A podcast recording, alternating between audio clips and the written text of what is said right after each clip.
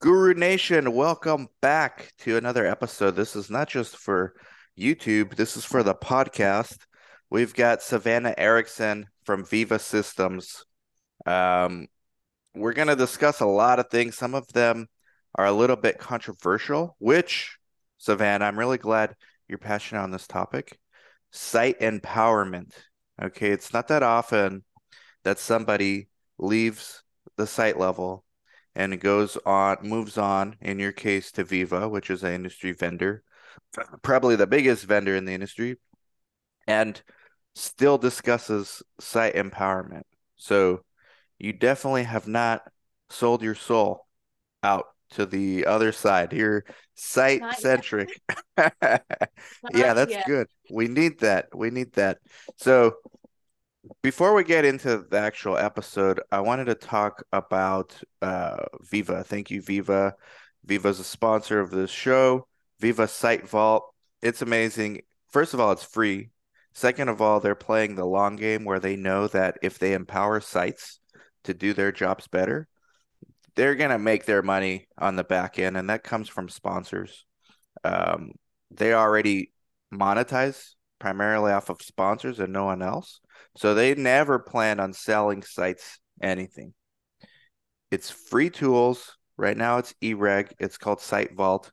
If you've been sitting on the fence about switching your ISF electronically, wait no further.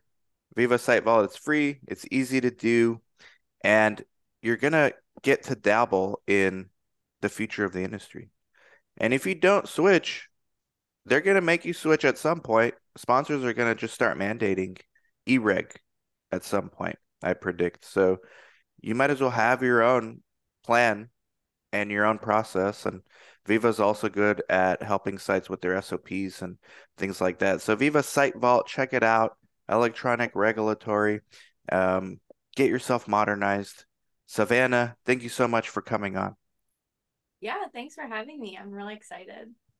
So let's go. Like, I know you started as a research assistant before you became a coordinator, before you became more of a director at the same site, it looks like, right? Yeah. So it was two different sites, but they're now part of the same site umbrella. Okay. But that happened after I had left the site world. Okay, I gotcha. And those were in Atlanta, right? Atlanta. Yep. And you're still based in Atlanta. So let's go before that. Okay, before you started as a clinical research assistant, what'd you do? You how did you even discover this industry? Like, uh, and you know, most people they just stumble into it on accident yeah that's sort of what happened um so i had gone to school for psychology I got my master's i really wanted to go back and get my doctorate at some point but i wanted to beef up my cv so um, i started just looking for jobs in research i was really more looking for like academic research to be honest not necessarily clinical why um, why? Yeah, I want to get into the thought process because people are still thinking that way too. I know. Well, actually, I didn't really know that clinical research existed. Mm. Um, and my whole background and my schooling and all my professors were like, you need to write thesis after thesis, you need to do research papers, you need to get grants, like you need to get all that experience. And that's pretty much what you do when you get your PhD, you know, like you're basically just doing research and writing about it and trying to be pub trying to get published um but i found this clinical site um and my background is in psychology so they specialize in a lot of those cns ooh nice. like like so exciting for me. We probably work um, on some of the same studies. Oh yeah. I i do recognize now that that's not across the board what all sites work on.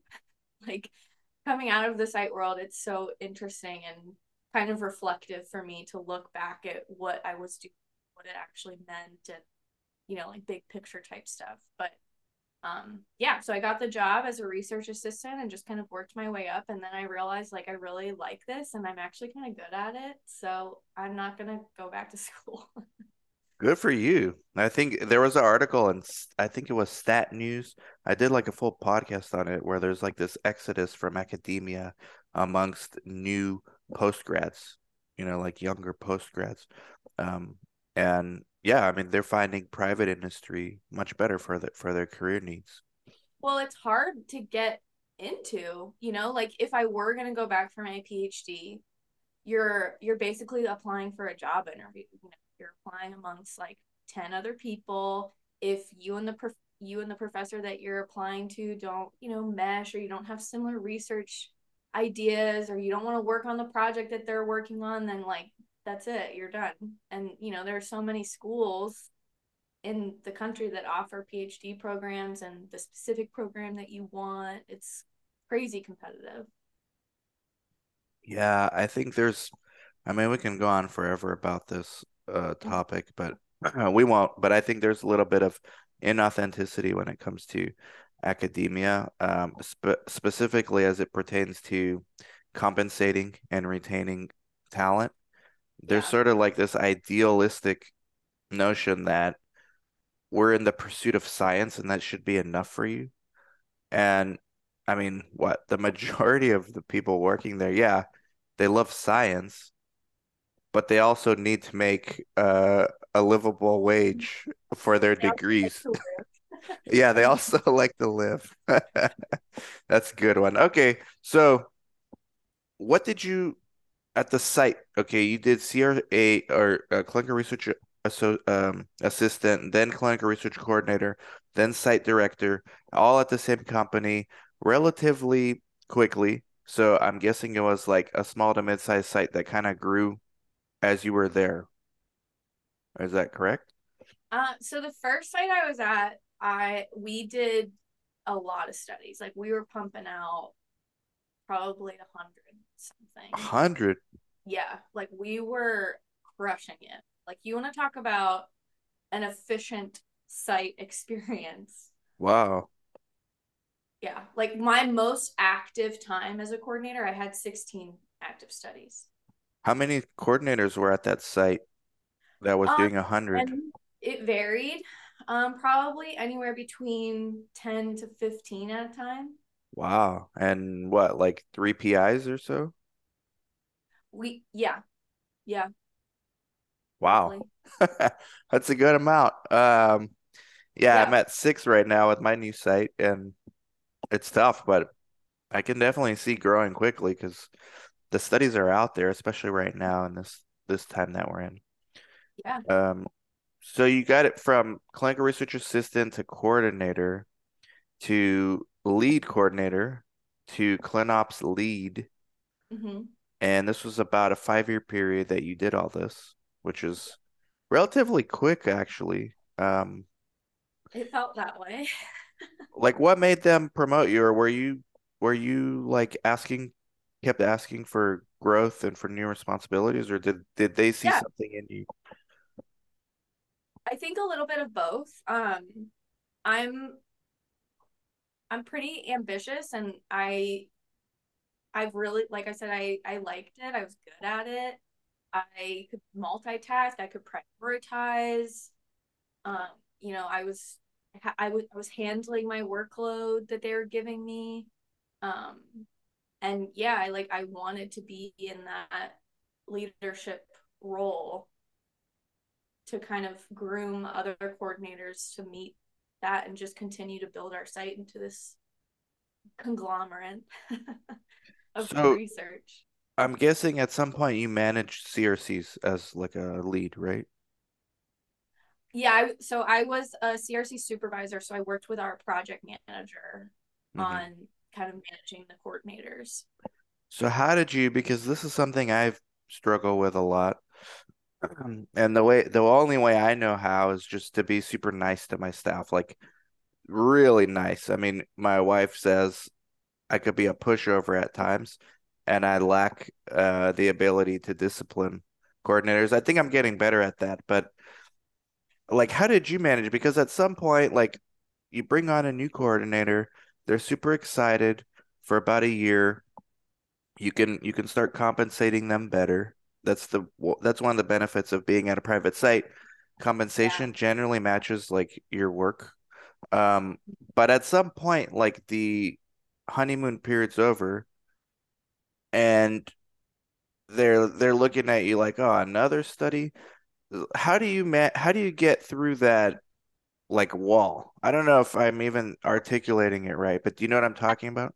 Yes, I think that my sites, and again, coming out of it and looking back at my experience has been really reflective. I think my site experience is probably a little bit different than what other site experience looks like in that my sites because of the volume we were doing, it was sink or swim.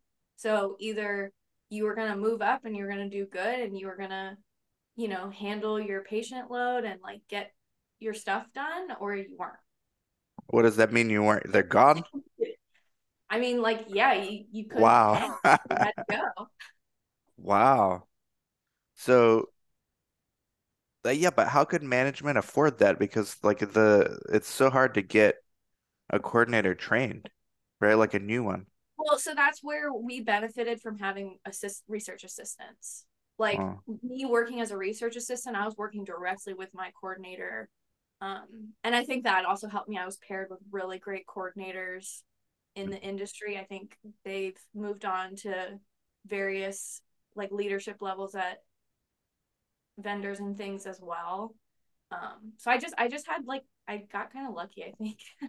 so basically, you didn't really need to motivate staff because they were already like the internal culture of the company was doing that on its own. Sort of, yeah. Which admittedly is not great. Um, but when it came to getting experience in clinical research, and if that's what you wanted out of mm. that job, you were a hundred million bajillion percent getting that experience. Is was and did the company have a lot of turnover? Um, I guess I mean I don't know any more than any other company. Oh, okay, so about typical. In this this industry as a whole has a lot of turnover. Huge turnover, huge turnover. So before we get into your career at Veeva, because I'm curious to see why you made that jump. Um, you know, helping manage CRC workload. I mean, a hundred studies. Let's say you're in charge of sixteen. You know, that's a lot of things to keep in mind. That's a lot of time management skills, figuring out how to balance work life balance, um, setting boundaries, prioritizing. I mean, everything. Like, how how can a CRC, let's say they're they're a coordinator now, how can they do this? Like, some are having problems doing that with just like three studies. Yeah. Well, first and foremost, you have to know which studies are priority, right? Like every site has those sets of studies where they know this is what our big these are what our big enrollers are going to be. These are probably not going to be super heavy enrolling. Um, we're an add-on site for this study you know things like that that you need to consider when you're managing your patients and and your studies and monitor prep and inspection readiness and things like that. Uh, from there i think you then go by like how how many patients are in each study and the ones with the most you probably need to focus a lot more on because it's a lot more to juggle. And the ones with the least you can maybe let edc go a day over. More than that. Yeah. Maybe you don't answer that query right mm. away but um yeah just figuring out like all right i'm gonna stay late on this day or maybe I'm gonna come in on like a Saturday morning and just knock this out so that way I can start fresh that week. Mm-hmm. Yeah, that's I'm thinking about my CRC. She she's new. She's about six months, six or seven months into it, and she's getting the hang of it really well. Uh, Desiree, and she actually asked me this question about three months ago. Like, hey, I have all these monitors because she had four studies at the time. I have all these monitors asking me, you know, everything's urgent every mm-hmm. monitor says their thing's urgent. And then the in-house CRA is also asking me things and they're urgent. And then the PI wants stuff and the patients want stuff. And it's like, how do I, she actually asked me, how do I prioritize? Like, how do I know what's actually important versus what's not? And what I told her was, you know, patient safety's first priority. So anything involving patient safety directly, that's first. And then you go by basically what you said studies. And so she didn't know which studies were important. So I explained to her, these are the ones you need to focus on right now. So everything else can wait. It's basically the same advice, but it's good to hear from someone else. Yeah, I would definitely say if your PI is asking you for something, you probably want to get that first. yeah, especially if trickle down. especially if he or she's the person responsible for agreeing to do future studies with you. Okay, so there's two ways we can go here. We came to a fork in the road. Hmm? I think we're going to stay on the topic of operations real quick sure. before we get into more controversial stuff. So, preparing for and conducting monitoring visits. Mm-hmm. So, as somebody who's dealt with, I mean, if you guys had a hundred studies, like that's a hundred monitors coming in every four to six weeks. Like, you guys basically had a monitor on site, multiple monitors on site every day. Yeah, every day. So, did you guys cater lunch for them, or what did you do? Um, we did have a really I learned from the monitors that our monitoring suite was really nice because we had like a whole because we our facility was off of an old hospital. So there were lots of like nooks and crannies that were untouched. and so we had a monitoring suite, those essentially like a doctor's office sort of little hallway thing. So they had their own room, they had privacy. Um, but when it came to monitoring visits, we had very specific procedures as a site that we followed. So we had an internal quality department, sort of like your probably internal CRAs. Um, so as a coordinator, you're working very closely with that quality assurance coordinator on what the status of your source is and what your patient binder looks like. And then we had a regulatory department that handled all the regulatory binders for us. I so making sure that those were, you know, up to date and things like that. And then we would have morning meetings every single day that reviewed who was baselining today, who is screening today, who's admitting to our inpatient facility today, who's discharging today, what wow. monitors we have today, what monitors do we have next week, um, and just started preparing kind of like a week or so in advance of those monitoring visits. And then that becomes your priority as a coordinator. I'm curious, was this site um, connected to a private practice or was it independent? No, we were independent.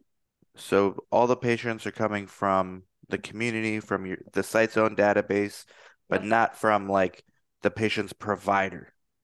No, we had um our patient population was pretty low income.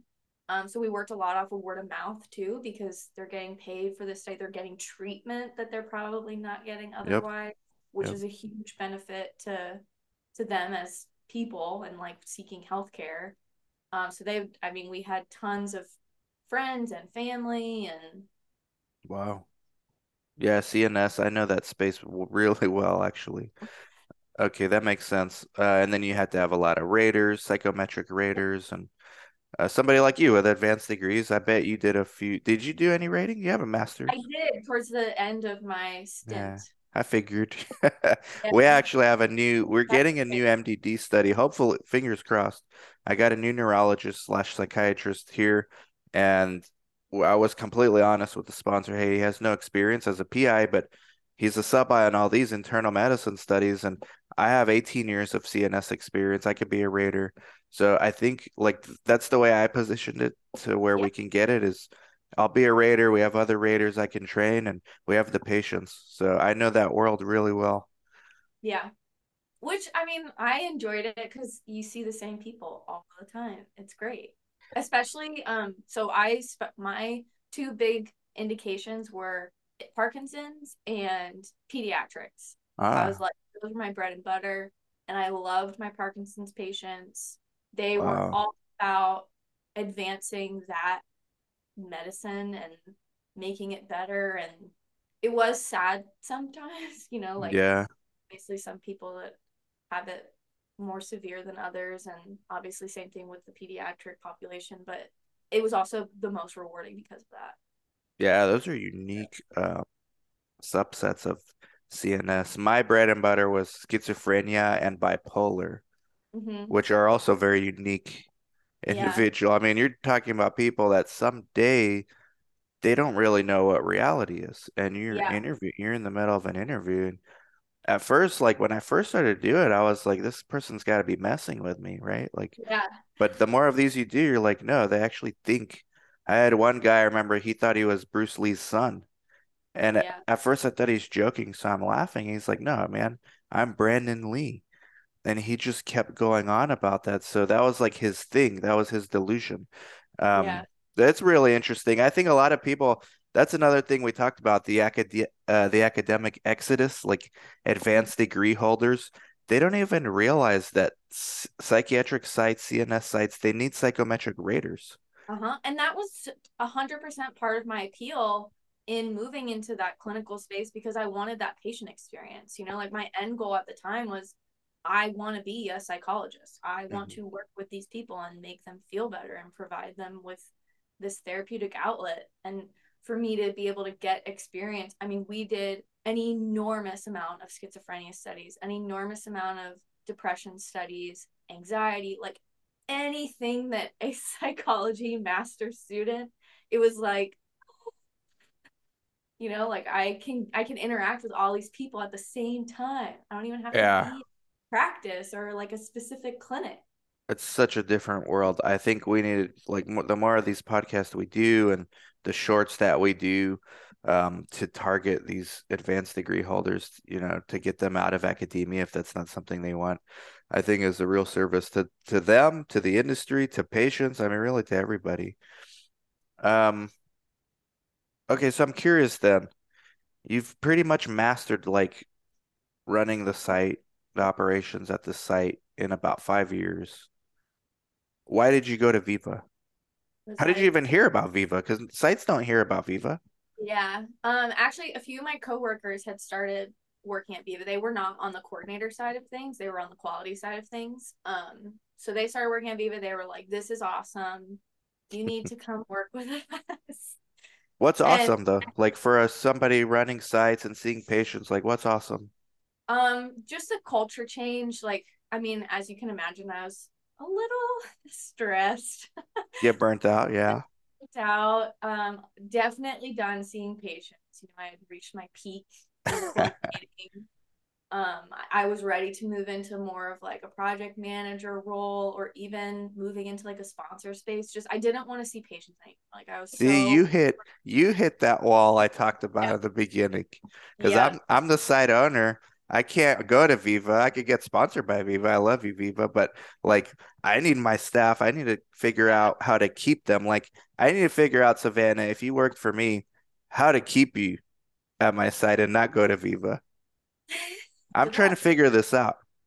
We um Veeva is pretty pretty great. They I mean, just as any tech company is like and that was such a a different headspace to be in too, like going from being in a clinic and like running across a whole building all day to now sitting at a desk most of my time and working from home and Work from home.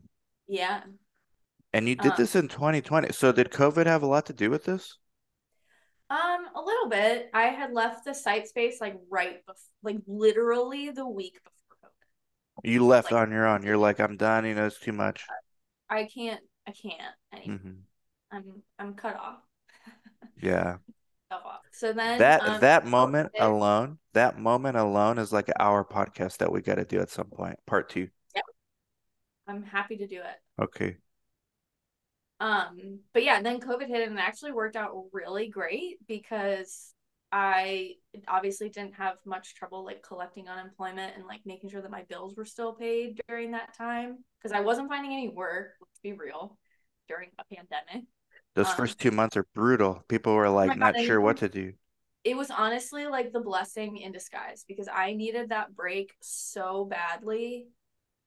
I I mean, as much as I wanted to get back into work and and get back into like a routine, I needed the break for sure to like come off. Okay, so and, like you didn't leave due to COVID. Um, you quit. You resigned a week before, literally a week before COVID. You didn't know COVID was gonna happen. You resigned. You're thinking, okay, I'm gonna take like a few weeks off, get another job, and then boom, pandemic hits. Now I'm taking months off. Not taking months off. And then so your former colleagues said, "Hey, you know what? This company Veeva's cool and they're hiring." Yeah, and actually, so the story with Veeva is really interesting too, and and I think speaks to their um kind of like thought process as a company. So I interviewed for a different position with Veeva in May with someone. Had a great interview. We had great interaction. He was like, I really want you to work with Veeva, but I do not think that this role fits you. Like they're not just hiring people to hire people. Like my interview process started in May and I was hired in August, you know. Wow. They're vetting you. They want to make sure that you are in it for the right reasons, that like this is some some place that, you know, you are going to feel like you're providing value, that you feel valued, that you're really invested in their product, that you're invested in their goals as a company. Um, so yeah, I interviewed in May with with someone, didn't get it because it wasn't the right fit, and it absolutely was not. looking back, and then I got um, I was offered a role with SiteVault as the product trainer. So I would learn SiteVault and then teach sites how to use it, and that's what I did up until November of 2022, and now I'm more in a consultant space. Wow. With so back to your site experience, was the site the site seemed streamlined, like really streamlined. Did they use any digital platforms? Did they use Veeva? Did they use eSource? So we used eSource because sponsors asked us to use eSource. Mm-hmm. Like there were sponsor specific studies that used eSource. Um, and the um, coordinators we... hated that. Oh, the worst. Yeah, I know. The absolute worst. I um, know because they they only provide you with you know two tablets which i get. It's a big investment to hand someone this tablet especially because i don't know about your sites but those almost never get sent back. No those are terrible. The re- and coordinator this is why i say like switch if you have the freedom right now to switch to like the a system of your choice and you've got something like site vault for free switch. Yeah right? And I know Veeva doesn't have eSource yet, but they have enough foresight to figure things out. They could connect the dots. But yeah. like when I was coordinating and we used paper source and sponsor mandated, hey, here's a tablet, you have to use this. We thought it was spyware, and our patients thought it was spyware too. they're schizophrenic. They're like, what are you putting this mic in front of my face for? And it's like, hey, sponsor has to. I mean, these are paranoid schizophrenics. Yeah. That we're telling them we're recording you. Yeah. They already think people are implanting chips in their brains. So it oh, didn't make it life a lot easier for us. Oh my gosh, or like the central rated interviews where someone is video. Yeah. Oh, yeah. Well, I had That's- one guy he thought we were the CIA. He thought we were like a front for the CIA. And he was like, Oh, you're gonna make me talk to this guy? You guys are CIA, huh? And he was like kept telling me that. Are they live? Yeah, they it was so bad. You have to be in that space to understand what I'm talking about. Yeah. Okay, so you're you're helping sites with SiteVault. We're gonna get into that, but you're very passionate about sites pushing back against CRO sponsor mandates. Yeah. Where did that where did that stem from? It must have been like one or two key instances where that turned yeah. you onto that role. So because my site, I, I think that I just have like a lot of site privilege. if that makes you're, sense. You're privileged. yeah. what do you mean? Great sites that were really efficient. They knew what they uh, needed to do. They, you know, when an auditor came, they were like, "All right, here's what we got to do." When an FDA, when the FDA called, they're like, "All right, everyone, lock down, hunker down. We're gonna go." Um, you know, there was no panic. It was hmm. not like, "Oh my god, we have to do all this stuff." Um, so we were very streamlined to your point. And I think that like, and I thought about this, I think that my sites also had like big site energy, you know, like they knew that we're doing all this business. Huh. And what I like to kind of talk about with sites too is just like in a job interview, they want you to do that study just as much as you want to do that study right? Like they don't want to keep looking for sites. They want a good site, they want quality data. And if you're saying that you're going to provide that for them, then do that, you know? Mm-hmm. It, so you, they don't keep looking. And if you do it good the first time, they're going to keep coming back to you, right? But what are some examples of things you pushed back on mm-hmm. that you think are common uh, common for other sites to try to emulate if it's appropriate for them? One thing that I hear pretty frequently um, through my SiteVault training experience is like, well, we can't use this because the sponsor wants us to use this template or they want us to use this software and we already use this software and blah blah blah. And it's like okay so then don't use it. There are so many instances where the sponsor was like okay we have all these templates. We have already written source for you for this study here you go and we are like no we have our own source that we like which guaranteed has more information on it than your source and our IP logs, our pharmacist knows them. They're the same for every study. They record all the data that you're already requesting. Our PK logs, same thing. Like there were some logs or templates that we used for the sponsor, but most of the time, if we had our own document for it, we were not using theirs because it's just dual work because we were still going to do our own internal for our SOP. We're still going to have to use our own internal copy for our records so why am I doing double the work just because you asked me to? And I think too, sponsors are asking you to use these templates and use their source or use this because they're trying to cover their butt in an inspection. But if you're yeah. already inspection ready and your document has been inspected by another, you know, auditor or FDA inspector, then you're it's a win-win, you know. Did you guys have FDA in there like every month? no, but there were I think there were three odd FDA audits when I was there. Oh, okay, so in the five year span, three. High only studies. Yeah, that's actually good. That's pretty reassuring then. If you're watching, I mean, you can get audited at any time, even with one study. But they had a hundred a hundred studies, uh, some years, and in Savannah's time there in five year period, they've only had three FDA audits. So that's not bad. Those are good odds, guys. Um, and I'm guessing you guys were high enrollers in a lot of studies. Oh yeah.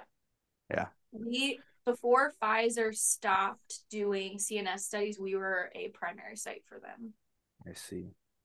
So pushback, I get it, the source, you know, but these days the majority of sponsors make you create your own source, I think for the same reason you brought up, like liability. They'll either go one extreme or the other. They'll make their own source, but most of the time they say sites, you make your source.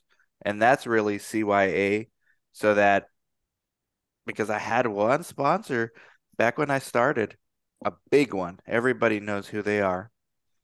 They created source for all their sites. There was like a hundred sites. And then they forgot to put a key point that they needed to capture.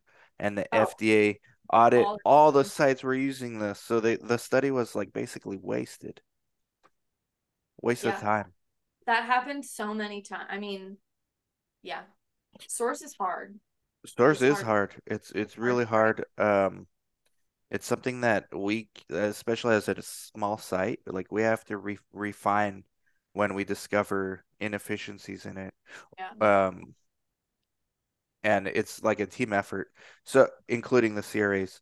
So what what are some other things? Like we had one CRA recently tell us we had a deviation when mm-hmm. we thought it wasn't and the PI thought it wasn't and the coordinator doesn't know what to do. Like what are you know, is that another source of pushback? Oh, 100%. Um there were fa- very few occasions where I had a CRA that knew the protocol better than I did. Like not trying to toot my own horn, but I don't feel like now with the workload that CRAs have, they don't know that protocol. You know the protocol. You're the one with the patient. You're the one doing the visit. If you feel like it's not a deviation and your PI's, you know, all about it, what we would do at that point, the PI would reach out to the project manager, copy the CRA on it, and like have a, an open discussion about it and just say like you know here's why we don't think it's a deviation. Here's what it says in the protocol. Here's what we have recorded. And just kind of get that written that it's but not a deviation. maybe someone's watching from a site maybe it's me um and saying hey you know what savannah that's nice but we're not a big site you know we're a startup we don't want to cause problems or make noise and piss off the sponsors. Problems though. You're trying to you're trying to conduct the study as efficiently and with as much quality as possible. I often find that, especially when you go to the project managers or your medical monitor, they appreciate the question. They appreciate you looking into it further rather than just saying, like, all right, well, my CRA told me that I have to do this, so I guess I'm going to do it. You yeah. know? That's our attitude. the the pushback we listen to is when our PI is adamant about something.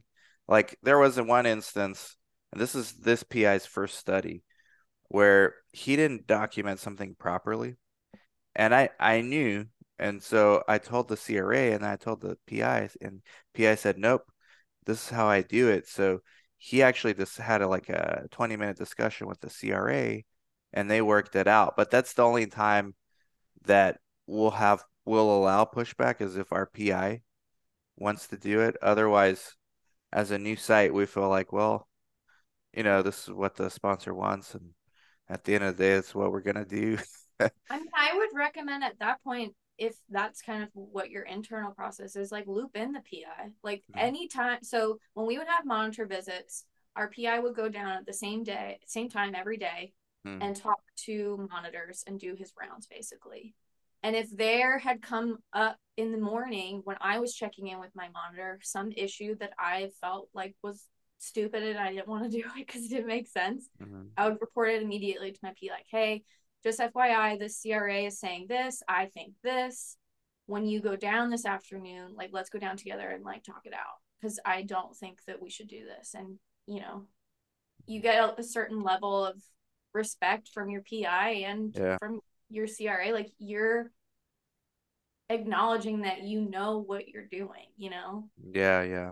I think a lot of sites, even the small ones, you know a lot more than you think you do. Like, again, my experience, like, kind of looking back now, even when I was a first year, second year coordinator, I knew a lot more than I think that I thought I did. Yep, you do. Uh, and whenever you start a new study, regardless of how many years of experience you have in the industry, you're naive to that study, just like a brand new coordinator. You know, you yep. guys both have a blank slate, new study. You guys both learn the protocol. Yeah. Yeah. Yeah. I like having engaged PIs, even the ones that are like very, really passionate about how they feel. And in most cases, they're actually right because they're, these mm-hmm. are like real world clinicians who right. do these assessments like in real world Oh my god, that's my favorite when the monitor notes something in like a medical history and they're like that doesn't that's not how that works. And it's like, are you a doctor? yeah. Get this. I, I, I'm not going to say what study obviously, but we have a deviation because a patient took vitamin A. Right? Just the one you could buy at Sprouts or Whole yeah, Foods. Over the counter. Yeah, that's a deviation because technically the way they wrote the protocol but but they weren't referring to over the counter supplements, but they included it in there because they didn't say they're allowed. But they're they're really talking about prescription class of those drugs. Right. I'm not gonna say what it is, but it's basically yeah. vitamin A derivatives. They didn't mean actual like over the counter vitamin A, but technically it's deviation. So the PI was arguing about this too, and it's funny because this is like where real world meets research and there's like some friction between the those two um, industries or subsets of healthcare. Um, okay, so it's okay to push back, managing workload. So, what when you got to Veeva, like, and then SiteVault, so you had to interview again for the SiteVault role, or they mm-hmm. they recommended that you should do that role. No, so he um, the person that interviewed me at Veeva had recommended me to the person who was interviewing for the SiteVault role. Gotcha. He, gotcha. Hey, I interviewed this this girl back in May. I think she'd be a really good fit for this role. And then they reached out to me, and I did the interview process all over again. And I'm guessing you never heard of SiteVault at that point. No. And, and so actually, at think? that point, SiteVault was only like a year old. Oh yeah, I mean people still don't really hear about. That's why Veeva's like sponsoring me a few other podcasts because they want to get the word out. But so what did you think when you first heard the concept? Like coming from a site, you knew I mean, you had to know the adoption was going to be tough.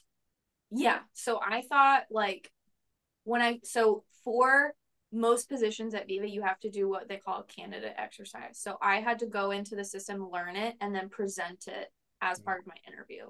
So when I was doing that exercise and I was playing around with SiteVault, I was like, this is really cool. But also, we used real time at my sites. Like, how is this different? You know? Or you used real time. Um, mm-hmm. Was it for EREG or just CTMS or what? EREG. We E-reg, use Clinical okay. Conductor for Gotcha. Gotcha. more CTMS related items. So how was it that like what did you think when you compared in your head to another system you were already using? What what were you starting to think about SiteVault?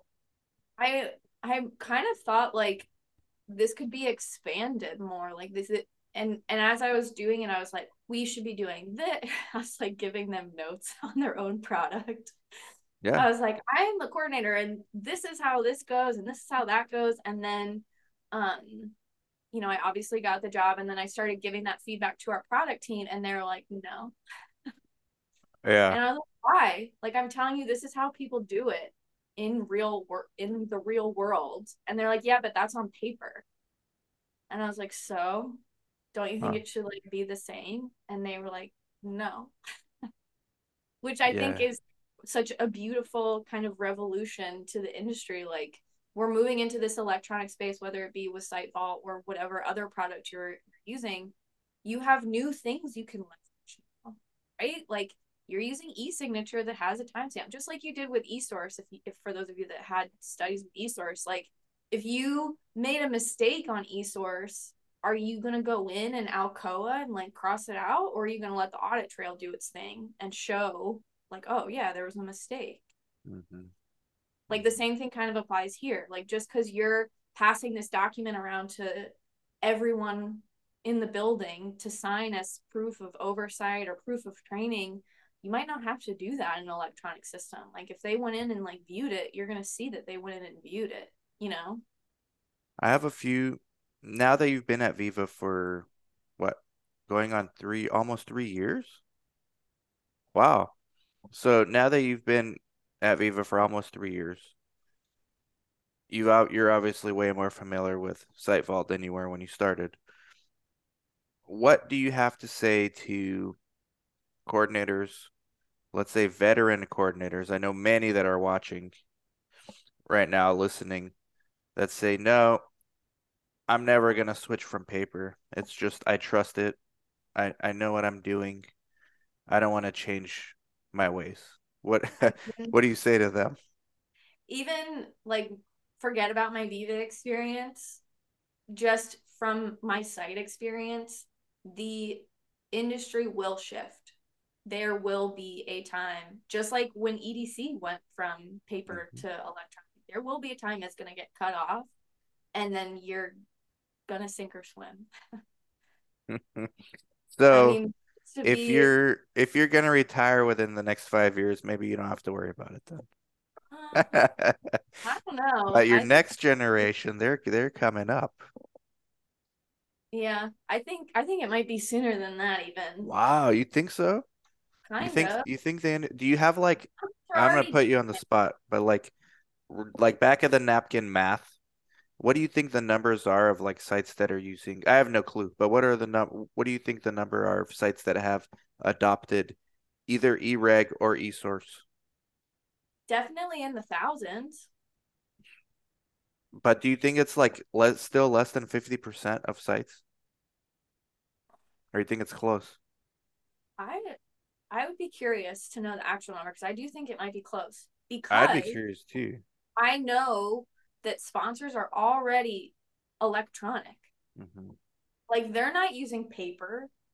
Right. They're using eTMFs. So when the sites right. that are using paper, they scan them. Right. Yeah. So then they get digitized at the sponsor side, but at the site side, they could still be paper. And I mean, from my Veeva background and my SiteVault background, I know what our product is doing. And I don't know if you've seen demos or like looked on our website about Study Connect, but that's coming. Oh yeah. And that is going to be pushed from sponsors. So even if you don't want to use an electronic regulatory system, you're going to be pushed to use some sort of electronic document exchange. So why not just do it? and then have both. Why not know? use your own? Get the free one. Yeah. The industry, the one of the industry leaders as far as vendors is concerned. Um, and get added to that biz dev list. You know how Veeva keeps a list of sites that use SiteVault. Yeah. That's for internal purposes only, but sponsors can see like, hey, this site, this site in Yuma uses it. okay, maybe they can give them a study. It's just an added benefit, I think. The biz dev part is so underrated. I mean, I don't want to make this like a sales pitch for SiteVault, but I mean, I obviously like it. I use it Yeah. every day. Um, in We're starting to use it. We're starting to use it. Um, I just hired a new coordinator yesterday, and so it's our third one. And we're we're still gonna be using eSource. So we use CRIO for eSource, and we've been using CRIO for the eReg because it's part of it. But we're gonna start using Veeva because it's free. We're gonna transition the eReg as a backup first, a backup to our CRIO eReg. But ultimately, we might just start using SiteVault because of that Study Connect feature, honestly. I think if enough sponsors adopt that, it's just gonna make sense to use that as well. I mean, it's definitely looking that way. That's sort of like what I was saying. I don't think it's gonna be, you know, five, ten years. I think it's be like three. Wow, wow. Hmm. I don't know. I think it's long, a little longer. I just I just think the other side of the industry outside of site like sites I feel like are the only ones using paper right now. Yeah, Like, they're like Flintstones. they're yeah, they're just, they're just behind the curve, but it will catch up to them. Yeah. We got to do a part two on a lot of these topics, but mainly why you left the site because you didn't leave because of the pandemic. You know, you left because of burnout. Yeah, I was So maybe we do one on CRC burnout Sure. next. Like an entire, I said we can do an hour on that, and I'm super curious about that as somebody who hires and tries to retain staff. Yeah. You want to give them a cliffhanger? What's Sure. one thing they could have done differently to keep you? Um lessen the pressure. Like the enrollment pressure. You know, maybe instead of making me screen five patients a day, maybe just like let me do one every once in a while. Five a day? Jeez. Okay. By yourself? We were crushing screens. Five a day is, I mean, those psych screenings are like four hours. Yeah. That's 20 hours of work in a day. Wow. Signing an ICF with a Parkinson's patient is Oh hours. my gosh. That's an example where like e-consent might actually be useful, you know, because you're like mm-hmm. clicking instead of initialing, you're just clicking. Oh, 100%. Yeah, yeah. All right, that's a good cliffhanger, Savannah. We pre we're gonna get into we need to unpack that for if nothing else, my own selfish reasons. This is like my clinical research therapy session. Therapy. Yeah, let's get it all out, Savannah. Um, thank you, Savannah. Big things from Savannah. Um, everybody go check her LinkedIn. The link to her LinkedIn is underneath this video. Thank you so much also for being active on my live streams when I do go live. You're always answering people's Yeah. questions about like that's really cool. Uh, that's how I actually got to know who you are. I'm like, who is this person? I asked Abby and she's like, oh yeah, that's Savannah. so thank you for that. Yeah, anytime. Everybody go connect, like, subscribe, comment, share. Catch you guys later. Stay tuned for part two. Bye bye.